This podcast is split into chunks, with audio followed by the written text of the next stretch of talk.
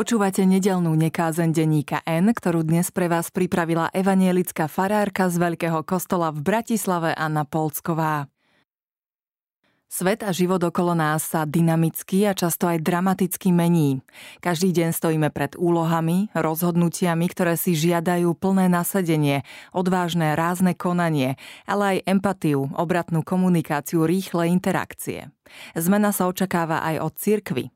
Ak nie je schopná adaptovať sa na nové podmienky, kostnatie odumiera.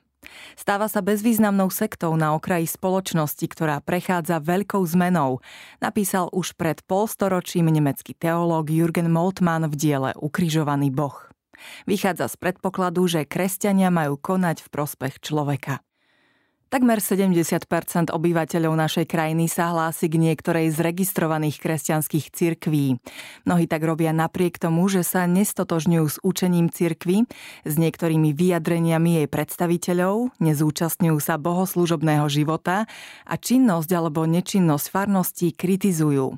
Predsa ale existuje niečo, čo ich vedie k tomu, aby svoju príslušnosť k cirkvi prejavili. Ešte niečo očakávajú. Nedokážu sa stotožniť s formálnou rétorikou, ktorá vyzdvihuje kresťanské piliere našej kultúry, tradície a z nich vyplývajúce sociálne a národné princípy v cirkevnej alternatíve s význaniami o Bohu, Pánovi Ježišovi, pokání, odpustení, keď sa pritom zjavne koná v rozpore s tým, čo človek potrebuje. Vnímanie tohto konfliktu je veľmi dôležité. Ak má prísť k zmene, je nevyhnutné problém identifikovať a pomenovať. Je potrebné začať kriticky myslieť, rozhodovať sa a konať inak. Od koho však túto zmenu očakávame? Znovu čakáme na záchrancu, na charizmatického vodcu, ktorý by povedal ako ďalej a stačilo by ho poslúchať? Na tom, čo a ako sa okolo nás deje, má každý z nás svoj podiel zodpovednosti. Toto konštatovanie nemusíme počuť ako výčitku, môže byť inšpiráciou, nádejou na zmenu. Peter, hovorca Ježišových učeníkov, sľubuje Ježišovi absolútnu oddanosť. No ak onedlho príde ku konfrontácii, k situácii, v ktorej na Ježiša zaútočia, z veľkých slov a vyznaní neostane nič. Ježiša, ktorého dovtedy obdivovali, jeho najbližší opustia a zaprú. Očakávali od neho, že sa presadí, že prinesie definitívne odpovede, riešenia, istoty. Tieto očakávania v nás žijú dodnes. Radi by sme mali definície, záruky. No tie k lepšiemu životu nepovedú. Nespájajú nás, ale delia. Na veriacich a neveriacich, úspešných a neúspešných, priateľov a nepriateľov, väčšinu a menšiny. Sme rôzni. Každý z nás má iné možnosti, podmienky, ktoré nás formujú, určujú to, čomu veríme. V rozmanitosti, pluralite môže byť príležitosť, obohatenie, cesta k slobode, ak sa naučíme počúvať a príjmať jeden druhého bez pohrdania. Všetci sme v živote vystavení zraniteľnosti, krížu. Sú ľudia, ktorí ho znášajú slobodne, z lásky k pravde. Vedia, že ich názory, postoje, rozhodnutia môžu mať pre nich dôsledky. Trestné oznámenie na novinára za vyjadrenie jeho kritického názoru šesť rokov po vražde Jána Kuciaka a jeho snúbenice sú prejavom arogancie moci a strachu pred slobodou, základnou kresťanskou hodnotou. V spolupráci s nadáciou Milana Šimečku, ktorá sa roky venuje odstraňovaniu predsudkov a diskriminácie, sme v Starom Líceu mohli realizovať unikátnu výstavu o Anne Frankovej.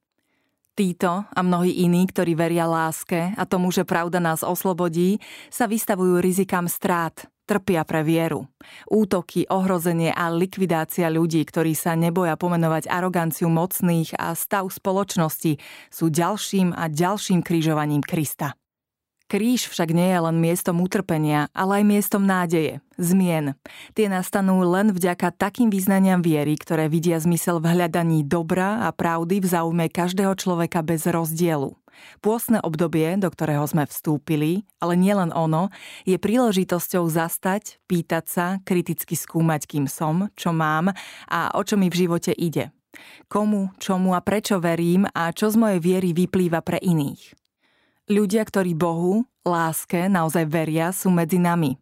V korporátoch, neziskových organizáciách, v nemocniciach, na školách a univerzitách, v laviciach aj za katedrou. Sú aj v cirkvi. Pýtajú sa, čo môžu urobiť v prospech kvalitnejšieho, krajšieho života jednotlivcov, rodín, cirkvi a spoločnosti. Nevzdávajú sa. Neveria, že ľudia s rôznymi názormi sa nikdy nedohodnú. Pracujú na tom, aby hľadanie pravdy a spravodlivosti motivovali aj tých, ktorí svoje vnímanie povýšili na absolútne. Niekedy stačí klásť otázky a chcieť človeku naozaj porozumieť. Počúvať bez pohrdania a odsudzovania. Hľadať spoločné témy, spoločnú reč. Prejaviť veľkorysosť.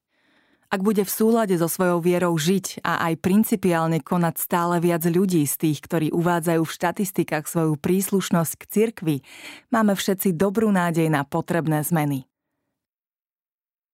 Počúvali ste nedeľnú nekázeň, ktorú dnes pre vás pripravila evanjelická farárka z Veľkého kostola v Bratislave Anna Polská.